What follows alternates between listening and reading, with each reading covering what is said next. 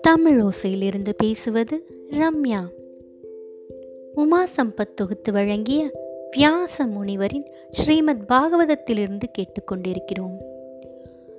போன எபிசோடில் துவார பாலகர்கள் பூமியில் வந்து சேர்ந்ததை பார்த்தோம்.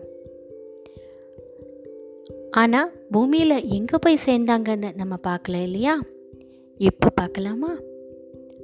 வானம் செக்கச்செவியல்னு இருந்துச்சு. சூரியன் மேற்கில் கொஞ்சம் கொஞ்சமாக மறைய ஆரம்பிச்சிருது அந்த ஒளியில் அந்த நதிக்கரையே செவப்பு நிறத்தில் ஜொலிக்க ஆரம்பிச்சிருச்சு. காஷ்யப்ப முனிவர் அவரோட மனைவியோட அந்த ஆசிரமத்தில் வசிச்சுட்டு வந்தார். அந்த இருட்டு சூழாத பிரதோஷ காலத்தில் அவர் தியானத்தில் இருந்தார்.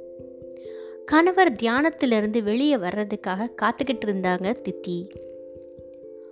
ஆசிரம கூரையோட கீற்று வழியாக உள்ள நுழைஞ்ச மஞ்சள் வெயில் அவளோட மேனியில் பட்டு தங்கமாக ஜொலிச்சுது. வாசலில் இருக்கிற மல்லிகைப்பூவோட கொடியோட மனம் அப்படியே அந்த ஆசிரமம் சுற்றி இருந்துச்சு. கணவர் எப்போ தியானத்திலிருந்து வெளியே வருவாங்க அப்படின்னு காத்துக்கிட்டு இருந்த திதி பொறுமை இழக்கிறாங்க. எப்படியாவது கணவன் கிட்ட தன்னோட அன்பை சம்பாதிக்கணும் அப்படின்னு ரொம்ப தூரம் முயற்சி பண்ண நினைக்கிறாங்க தித்தி அவர் மேலே மலர்களை தூவுறாங்க. தியானத்திலிருந்து வெளியே வந்து பார்க்குறாரு காஷ்யப்பர். அப்போது திதி கிட்ட சொல்கிறாரு இரு இந்த ராத்திரியில் நம்ம நல்ல சந்தோஷமாக பேசலாம். இப்போது பிரதோஷ காலத்தில் நான் சிவனுக்கு செய்ய வேண்டிய தியானமெல்லாம் செஞ்சு முடிச்சிட்டதுக்கு அப்புறமா நம்ம பேசலாம் அப்படின்னு சொல்கிறாரு ஆனால் திதிக்கு அப்போவே காஷ்யப்பர்கிட்ட பேசணும். அவர்கிட்ட ரொம்ப நேரம் பொழுது போக்கணும் அப்படின்னு ரொம்ப முனைப்பாக இருந்தாங்க. அவங்களால தன்னை மாற்றிக்கவே முடியல.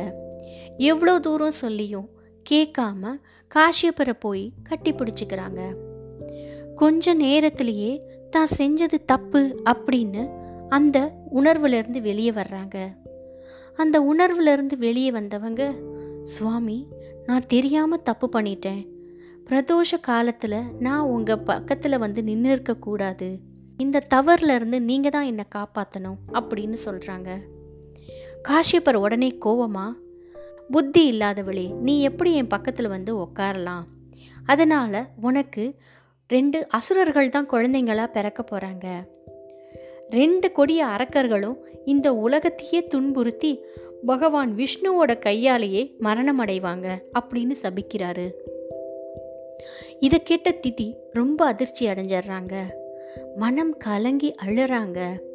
ஆனால் தன்னோட குழந்தைங்க திருமாலோட கையால் சாக போகிறாங்க அப்படிங்கிறத நினச்சி அதை கேட்டு சமாதானம் அடைஞ்சு காஷியபரை மனசில் நினச்சி தியானிக்க ஆரம்பிக்கிறாங்க. திதியோட நிலைமையை பார்த்து பரிதாபப்பட்ட காஷ்யபர் அவங்கள தேத்தி திதி உனக்கு உருவாகிற பிள்ளைங்க நல்ல பக்திமானாக இருப்பாங்க. பகவான் நாராயணன் மேலே பற்று உள்ளவர்களாக இருப்பாங்க அப்படின்னு ஆறுதல் சொல்கிறாரு இதை கேட்ட திதி ஆறுதல் அடைகிறாங்க. ஆனால் காஷ்யப்பர் அவரை நிஜமாவே தேத்துனாங்களா? இல்லை அவருக்காக ஆறுதல் சொன்னாங்களா? அதுதான் நடக்க போகுதா?